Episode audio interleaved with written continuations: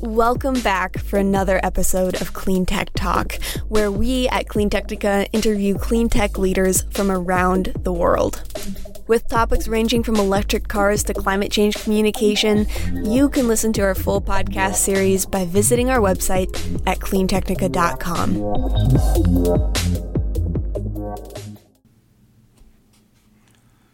Welcome back to Clean Tech Talks. This is the second episode of discussion with the co founders of Buzz Solutions, Kaitlyn Albertoli and Vik Chaudhry. Buzz Solutions analyzes terabytes of high resolution images of power lines and towers captured by drones and helicopters for their utility clients, rapidly identifying failed or failing components and having a lot of other value propositions as well. And uh, there's a couple of things that occur to me there. One is you're, you know, the asset tracking implies that your machine learning stuff has to identify probably 50 or 70 variants of insulators and be able to identify them and then start to categorize them. That's a value proposition in of itself because then you can start to figure out how many of these components there are, what there. But then you actually have to also have to recognize when they're damaged or cracked. So there's some sophistication there. There are two things that you know related to this that, that occur to me. One is lots and lots of data, lots and lots of high resolution images. I mean, you know, I, I think I put this into the thing, but how do you get the data? I, I assume I don't know. I mean, are you expect do your clients upload it into a SaaS site? Uh, do you you know get them to ship SD cards back to you for your manipulation? How does the data move around? Because there can be a lot of data.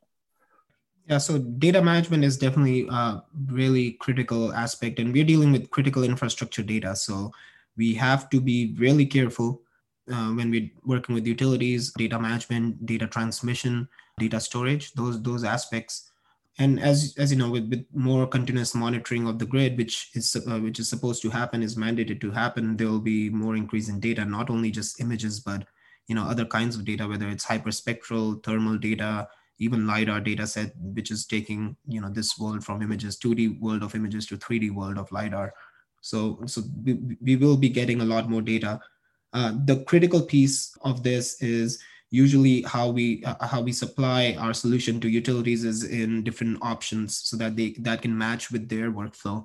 So the first one is uh, we'll integrate uh, they, they store all the data on their side. We integrate an api we expose an api to them a secure api that can be used to uh, you know bring that data into our storage and then process it and then send it back.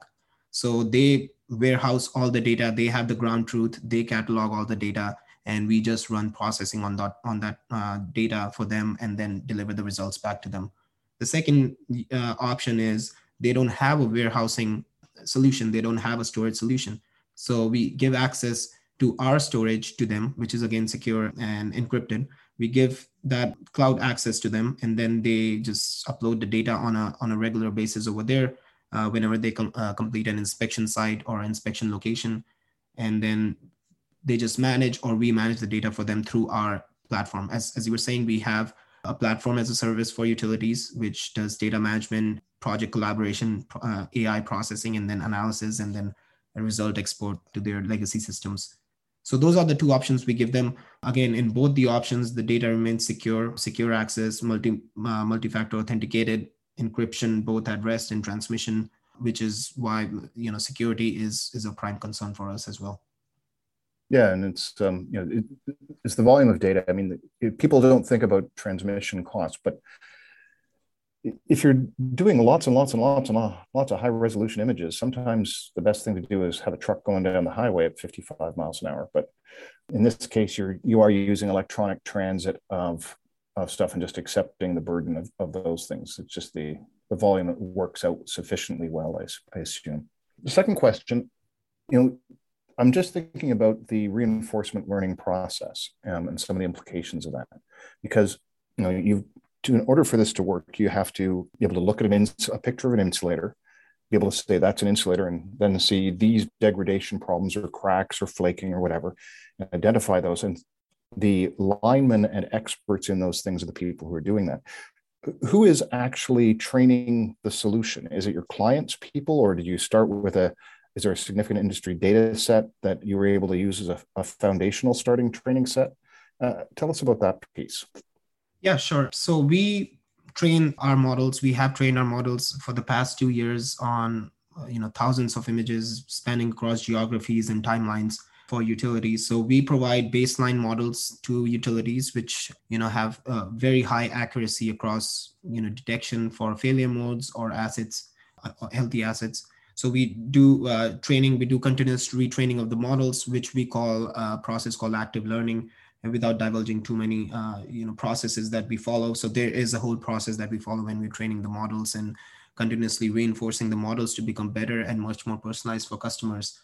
But we also you know enable a process called human in the loop for our customers, which is you know the AI will perform its analysis, will give the results, and then you know the, the users of our platform they can visualize those results and see how the ai performed and kind of provide that feedback. So that's the human in the loop bringing you know supervision of subject matter experts into the picture to guide the ai towards you know perfection.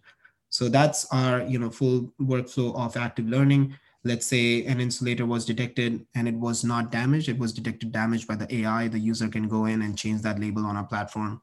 And that feedback gets stored on our backend and we continuously retrain the model. And that's where the reinforcement learning of uh, aspect of the model comes in where you know when the model is wrong it is uh, it is penalized with certain you know weights and biases as uh, you know as per reinforcement learning. And then when it's it's right it's it's rewarded. So that's how you know the model becomes much more stronger robust but more importantly personalized for utilities that utilities data. And that holds value because again utilities data varies from you know location to location and even in timelines. We want these models to become more personalized towards each utility customer as as we're working with them. Oh, it's an interesting question because then how do you bring the learnings from utilities across to other utilities and improve your baseline model yeah so we as as, you said as uh, we were describing we have a baseline model which we call the trunk model and then we have branches coming out of that trunk model which represents uh, you know models that are more personalized towards that specific utility. So in terms of training, the branch models are trained more frequently on specific utility data, and then the trunk model is trained at a longer span than the branch models. So eventually, both the models become uh, you know more reinforced, more robust, and and uh, accurate in their predictions. But the value is where the branch models are because those branch models are personalized. So overall the trunk model keeps on increasing in its baseline and then the branch models keep on increasing in their personalization for that user data. Oh interesting. There's a really interesting human aspect to this that i'd like to talk about a little bit because i'm sure you end up having these conversations with your customers um, but i think that you guys are actually in a sweet spot for us the problem is that when we in historical efforts as we used machine learning um, or automation, and we expected human experts to train the computers that were going to replace them, the humans would say, well, the heck with that. Why would I teach the machine to put me out of a job? Mm-hmm. You know, what's in it, what's in it for me? I think that if I'm if I'm parsing the the situation correctly, and you guys can tell me if I'm wrong, this is re- instead of having to hire ten times as many people, the people they already have get force leverage without additional people or with fewer additional people.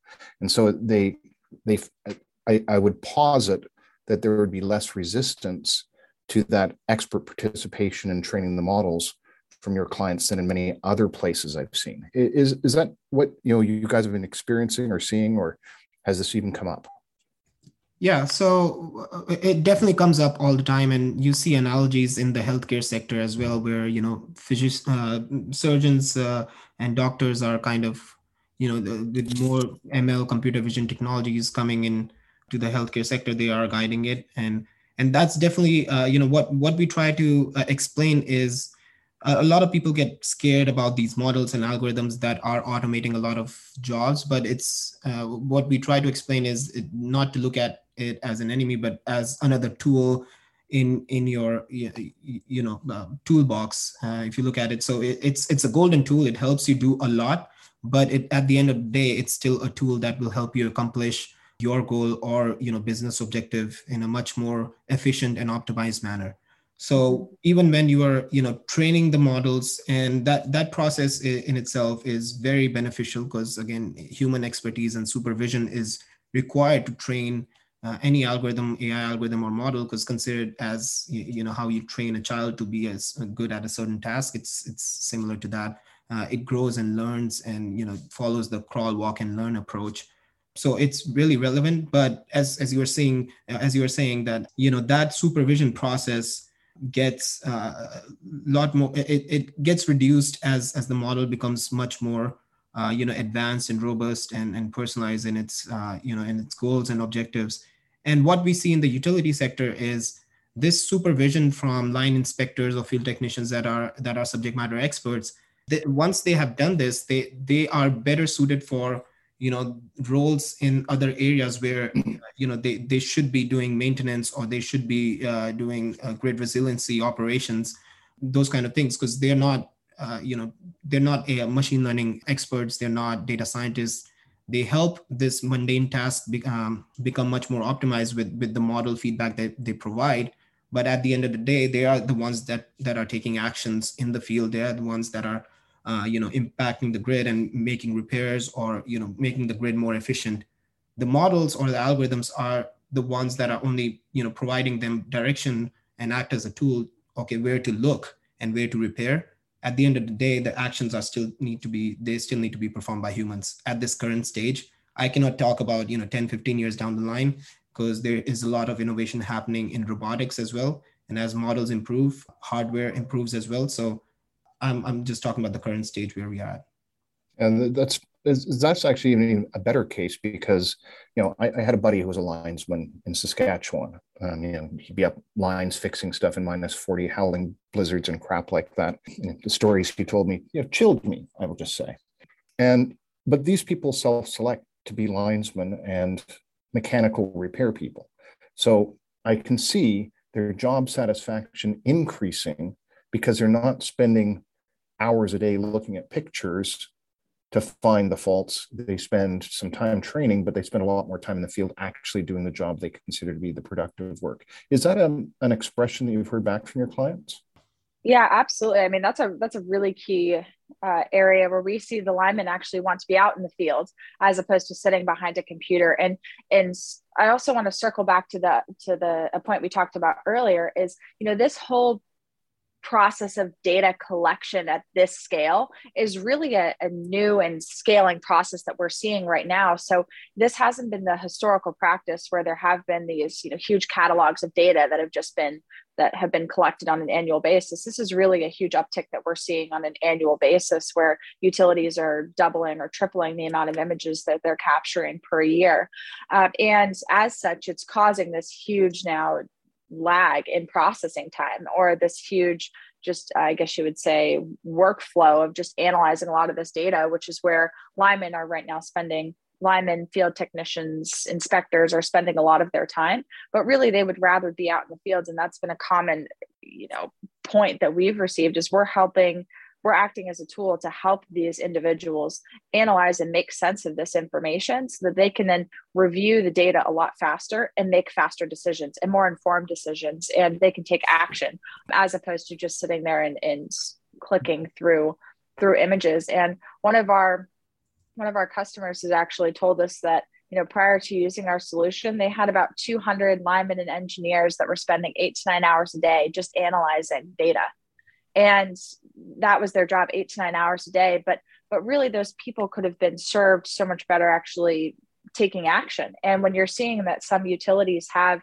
a backlog of unanswered maintenance requests of hundreds or thousands of unanswered maintenance requests at the end of the year this is where a solution like ours really sees true value is because we're helping those individuals that could be out there in the fields solving some of these highest risk uh, faults and failures. We could be helping get them there faster yeah, I think uh, PG&E had 3,500 unanswered maintenance requests in 2018 before uh, you know the Paradise fire. So uh, yeah, but what we like to explain to uh, these linemen and inspectors who get a little you know anxious about uh, this kind of software and tool is is just like you know they have hardware tools to repair the lines. Consider this as a tool in their toolbox, which is software based. So now they know where to go, what to look at, and what to do, basically. I mean, I'm seeing for the, your, your clients, I mean, there's multiple value propositions for what you're bringing. A, there's fundamental grid resilience and you know, that's one thing. Two, there's a significantly reduced labor cost through automation from what they could spend instead. You're not um, mm-hmm. reducing their labor costs because they're maintaining their workforce, but they don't have to hire 10 times as many people to do the to do you know this analysis piece.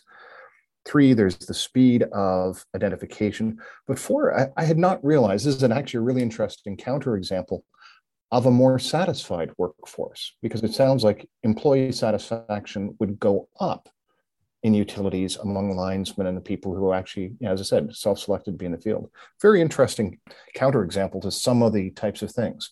Um, you guys make workers happier.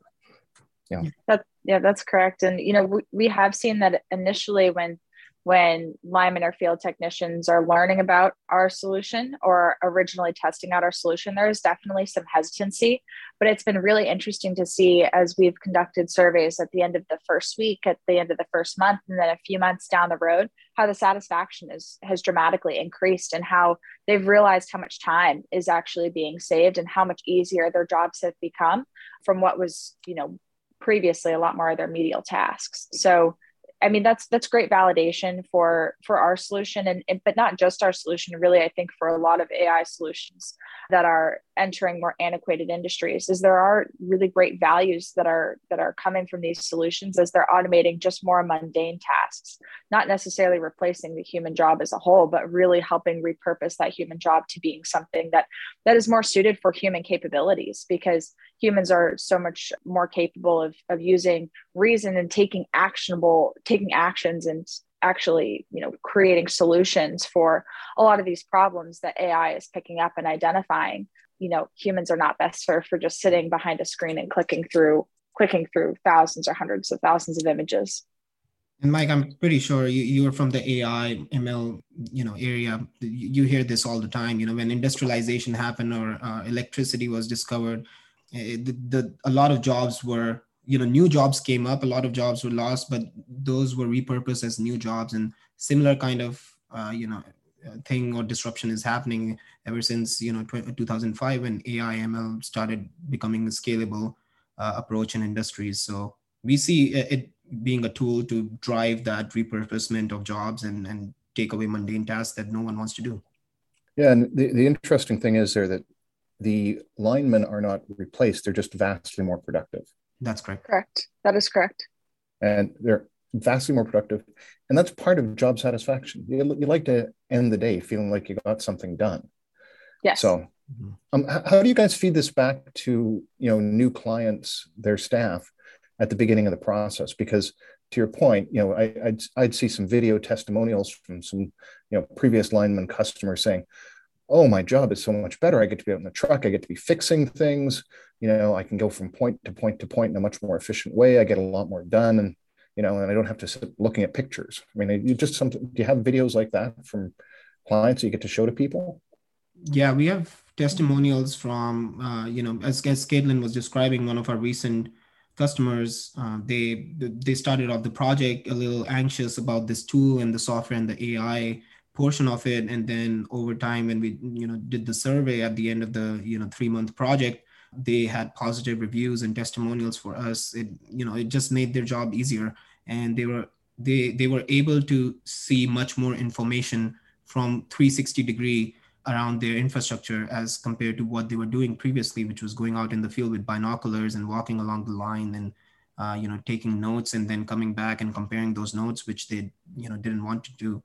Now it was mainly on you know just using the tool and then knowing where to go what to do and how to do it uh, well how to do it is, is they know but knowing where to go and what to look at that was a great direction for them. Because our system also feeds back all these results to uh, you know utilities work order system so work orders uh, work orders could be created get assigned to priority areas so that key personnel can go and, and uh, you know repair replace or maintain the infrastructure.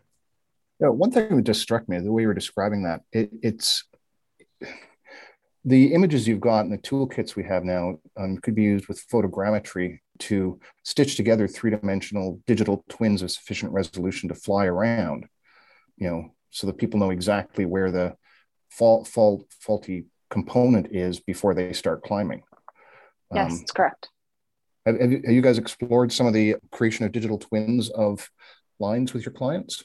Yeah, so we uh, we do cluster all these you know images, and we are providing a, a, kind of a digital twin approach where we are mapping the line for our customers, and then clustering all the image data that is captured along those lines and any kind of poles or towers or any, any kind of structures on those lines. We're clustering the images back to them, and this gives them like a 360 view. So we are looking at images captured from different angles by the drones, from the top, from the you know various angles on the side, and now you're seeing like a 360 view of a pole on a line, and that applies to you know thousands of poles that we have mapped which comes back to our asset tracking capability or mapping capability as well, besides the AI portion, AI processing portion.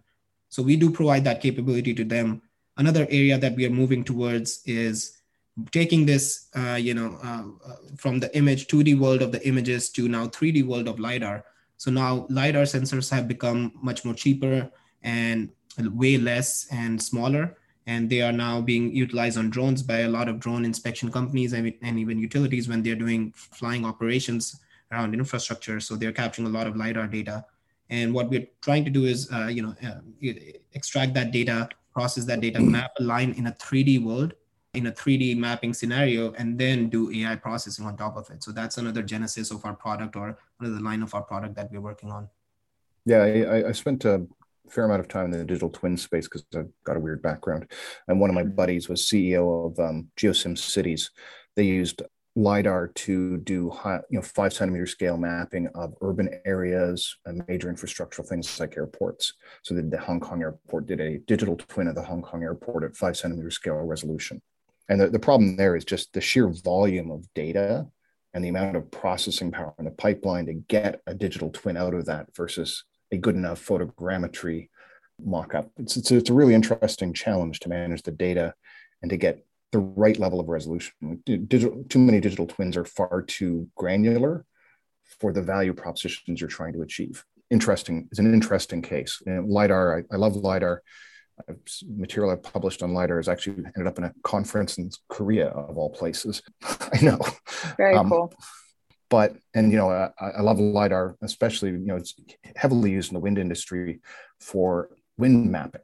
You know some really cool stuff you can do there. Now gliders are getting um, lidar because gliders can see thermals. Yep. You know which we can't.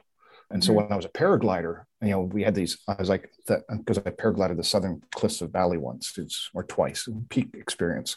Very cool. But paragliders and gliders soaring pilots love thermals, but we can't see them. so, mm-hmm. so now the, the, people are actually starting to use lidar and gliding technologies. Separate conversation though. So, what I want to get to, I, there's kind of two more topics, and then we'll close up. The, the first one is, you know, I know about you guys because you know you did something successful with Newfoundland which is interesting. For those who don't know where Newfoundland is, you know, go to North America, go up from the United States, go all the way to the right, go up a little bit more. There's this big island off the coast of Canada, and it's you know, and there's a big chunk of the mainland called Labrador, and La- Newfoundland Labrador is a province of Canada, and it's a rocky, remote place with a bunch of fishing villages and a you know a small city. How did you end up working with Newfoundland? Yeah, so we became connected with Newfoundland Power. We've been working with them now uh, for over a year, actually. Uh, but we, this past summer and fall, ran a project with Newfoundland Power and their inspection teams there um, in collaboration with EPRI, which EPRI is the Electric Power Research Institute. We were a part of EPRI's Incubatenergy Labs program, which is a program that takes innovative uh, startups or technologies or solutions um, in various spaces in the power sector. And uh, you run a quarter long project with a utility. And so we worked with with newfoundland power and epri for that project to deploy our solution, our, our AI processing, and our full software platform at scale for their teams. But we were originally connected with the team at Newfoundland through a drone service provider. The drone service provider's name is Ultimax Technologies, and they are actually based in Newfoundland. And they conduct inspections across a variety of industries, but one of the main industries that they focus on is the power inspection market. And so their job is uh, contracting with many uh, different companies, one of them being power utilities, to conduct inspections of their transmission and distribution infrastructure uh, using drones. And so uh, they were looking for a way to help automate their process of analyzing the data. And so we originally were connected with Ultimax Technologies back in early end of 2020 and early 2021. And uh, they said, you know, we have this use case for going out and collecting a lot of data with both transmission and distribution infrastructure, but we're looking for a way to analyze a lot of this data because we're doing it all manually right now. And we would love to uh, test out your AI solution. And so uh, we ended up running a test with them and ended up working in collaboration with Newfoundland Power for a small pilot project back uh, in the early part of, of last year. And they were satisfied with the results. And so we then moved forward into a much larger engagement with both Ultimax and with, with Newfoundland Power. And prior to that, we'd done a little bit of work in Canada, but we're predominantly focusing on the US. But Newfoundland was definitely the the furthest, most north place that we've been been working in, and one of the the most remote places. But you know, they definitely have some very beautiful landscape there and some of the imagery that we were working with of their of their infrastructure was definitely against very serene backdrops of of the countryside there which was really cool well, I'll provide a bit of a gloss on this for some people. That people, you know, some people are going to say, "Well, a bunch of fishing villages in a small city. Why big power infrastructure?" Well, Newfoundland, Labrador, especially on Labrador on the mainland, has this massive hydro potential and they're building a series of dams on Muskrat Falls, and they're building high voltage direct current transmission down and shipping electricity down into the United States market. You know, so this is actually a significant economic portion of Newfoundland Labrador's space. So, you know, you might think of them as just this remote place, but the secondary part of it, as I said, it's really craggy country you know so drones and being able to you know just just getting to the power lines and walking along them there this is not trivial stuff. It's just really remote. It's really you know it's just fascinating fascinatingly beautiful space. I'm sure you've loved the imagery but you know power infrastructure in newfoundland is a lot bigger than most people might think so yeah and interestingly one one point i would add there's a joke that you know is, has been often said is in Newfoundland, there's about one pole that, per person, pretty much. That if everyone that lived in Newfoundland or in Labrador wanted to have their own pole, pretty much they could because the population is is so small compared to the amount of infrastructure that they have. But to your point, it is a very difficult terrain to to access, and that's why they have looked at using drones because it is so hard to get up close to a lot of their infrastructure and be able to even use binoculars or get up close to inspect a lot of these poles. And so that's where drones have been a really great value proposition for uh, for that country and for or for that province, excuse me, and for their uh, their infrastructure there. And another thing is is it's extreme. They have extreme snowstorms as well, so their infrastructure is getting impacted with extremities, and that's uh, you know that tests our solution to the maximum as well. If we are able to deliver on extreme, you know, infrastructure damage and deliver the best results, I, I think that's a great win for other utilities as well. Yeah, Lower Mainland and Vancouver, where I live, has got the glorious weather. Newfoundland, well, it doesn't.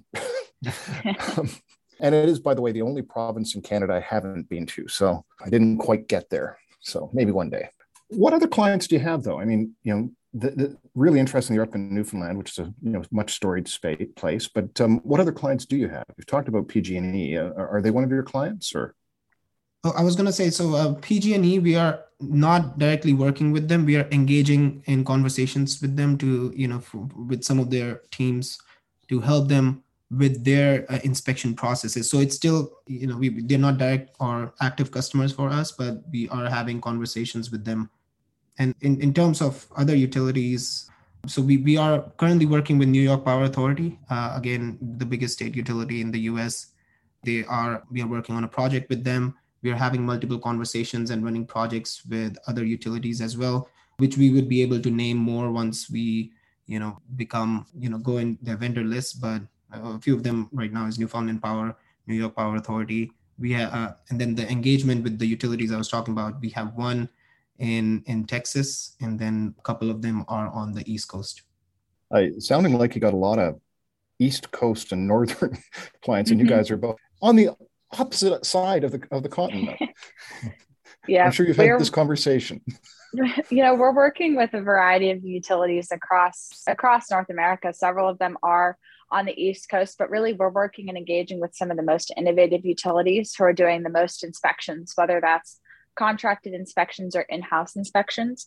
But a big piece of the way that we go to market we do direct utility sales. So we work with those direct in-house utility teams that are the aviation teams the transmission distribution teams the inspection teams the you know several others for touching and vegetation management teams as well. And that's a part of our direct utility sales. But as i was mentioning earlier with Ultimax Technologies, we do a lot of work with the drone inspection companies too, who contract with those utilities, and we work with the the drone and helicopter service providers in different different parts of, of North America, and we're now even working beyond North America to help them analyze and make sense of a lot of their inspection data that they're collecting too.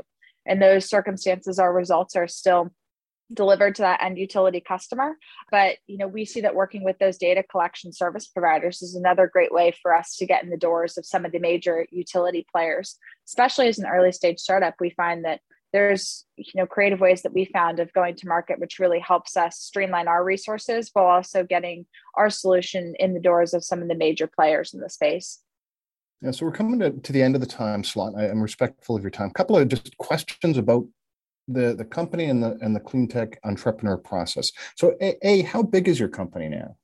So we're a team of 11 people? right now, but we're actively hiring. We're planning to be at closer to 15 or 16 people. We're specifically hiring for several engineering roles and are drastically looking to expand our team size there. Yeah, I was kind of thinking. It certainly, it wasn't just you two guys, and you actually have revenue. Do you, uh, you know, are you able to share revenue numbers? Yeah, you know, as an indicator of success we we do have um, some pretty pretty strong revenue numbers. We're not able to share those publicly right now, but we are generating revenue with several different utilities. Excellent, excellent news. So, and, and that leads into five years in, you've got a growing team. You're expanding. You've got an in, now international client base, and you've got strong revenue numbers. So this makes you guys so far the rarity, a successful clean tech startup there aren't that many that actually make it. You guys probably met, you guys probably know, know a lot of people who have failed. So, you know, for both of you, maybe starting with Vik and then ending with Kaitlyn this time, what have you learned as a clean tech entrepreneur and what advice would you give to others? Yes, great question. So, you know, we started this journey uh, as, as a clean tech entrepreneur in 2017, and both Kaitlyn and I have you know we are outside from the industry. We haven't worked with uh, inside a utility so we had a lot of learnings in this sector that we experienced. We made a lot of mistakes and then we learned from them. We we uh, you know learned from our mentors our advisors and even our our peers in this space. I would say this is one of the most challenging and most imp- impactful space and this is where a lot of innovation is happening. It's an antiquated industry but it's changing so fast because of the real world impact that is happening due to either climate change or electrification evs you know all those kind of use cases that are coming up. So one of one of the things that we have learned or, from um, you know both of our standpoint is just be patient in this industry as an entrepreneur. If you want to enter you have to have patience and persistence things move slow but when they move they they create a major impact so just just keep on pushing and being persistent and patient. What's your take, Kaitlyn? Yeah, I think that I would follow up on Vik's point there. I mean, it's it's really great to be able to wake up every day and start work and be working on something that's so impactful and that's having a real significant positive impact in a space that's you know a very core fundamental piece of our economy and is the you know is the background backbone of of our infrastructure uh, electricity is. And and i think that it's really exciting to be a part of the clean tech movement as a whole and climate tech is a is a really exciting wave to be a part of. And i definitely would echo that patience is really critical but also continuously receiving feedback from the customer and the end user is is so important. And i think that that's been uh, one of our valuable I guess you would say takeaways that we've had is as we've been continuing to grow and evolve as a business, we're constantly keeping the customer's feedback in mind and constantly trying to be on the cutting edge of what's what's to come with innovation and deployments of a technology and a solution like ours. So uh, being able to listen to several different customers or several different major players in the space and and take that into consideration as we're continuing to refine builds and improve our product i think has been what served us well in this space and has really helped us be on the the cutting edge of innovation. So we're really looking forward to continuing that as we grow. And i would definitely say that that's a, a strong piece of advice i would give to anyone looking to enter even the the clean tech space or climate tech space or beyond. Yeah, and the last thing then, thank you guys for for that. This is a, a, a bit of an overlap, but you have an audience, fifty percent inside the United States, fifty percent internationally. You guys are successfully driving forward with uh, adaptation to climate change, you know, and you know, just anybody, you know, what things, what one or two things would you say to an audience uh, about your experiences or, or your life or, or your perspective that you think would add value to them? You know, Kaitlyn, uh, why don't you start with this one? Yeah, I think that being passionate about the work that you're doing is is so important, especially when you're when you have to be very patient about the work that you're doing in the space. But i think continuing to have that passion and and continually reminding yourself of why you're doing this has been has been so important. It's been really important for me and in my career and i'm looking forward to continuing that going forward. But um, i always try and just maintain the focus on the long term and the long term goals that we're hoping to achieve and just you know I, I think passion's been something that's really carried me forward with that. What you vik? Yeah so i would say again the clean tech community or, or the climate tech community is is pretty small. It's growing a lot which is which is great and that's what we want. We want more people to be invested in this vision and i'm very biased towards clean energy because that's what i decided to dedicate my career and life towards. We really need green resources, green energy resources, clean energy resources to, you know, uh, do uh, to provide decarbonization. We are seeing a lot of problems. Just recently, a couple of days ago, uh, UN's report came out about the, the grave consequences that we'll face if we don't, you know, wean away from uh, carbonized resources. So that's very important. Is people being invested in this area, and I'm going to say that not on a general perspective, but telling people to uh, you know get invested in this area of climate uh, climate tech clean tech find problems that need solving and there are a lot of problems that need solving in this area. And you will have a community that you can lean on that you can get you know mentorship or advice from. Apply technologies uh, cutting edge technologies that are evolving in you know the, the uh, technological area. Apply those to this specific space because this really needs you know a lot of participation but a lot of technology infusion into it for us to drive towards you know the best results that we can uh, we can achieve as as part of decarbonization electrification uh, goals that we have. So my perspective get invested in climate tech get invested in renewables clean tech and you know let's save the planet. Excellent. I've been speaking with the two co-founders of Buzz Solutions, Kaitlyn Albertoli and Vik Chaudhry. They analyzed terabytes of high-resolution images of power lines and towers captured by drones and helicopters for their clients, rapidly identifying failed or failing components, making linesmen much more productive, and giving utilities workforces better job satisfaction. It's a win-win. Kaitlyn, Vik, thanks for talking with me. Thank you so much. Thank you for your time. It was a pleasure. Thank you for listening to Clean Tech Talk. Join us next time to get your electric fix.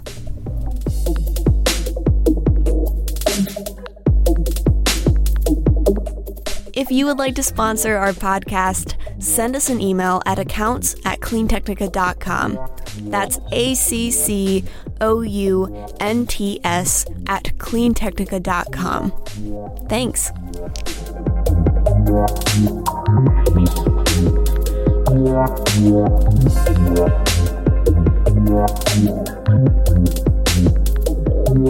Yeah.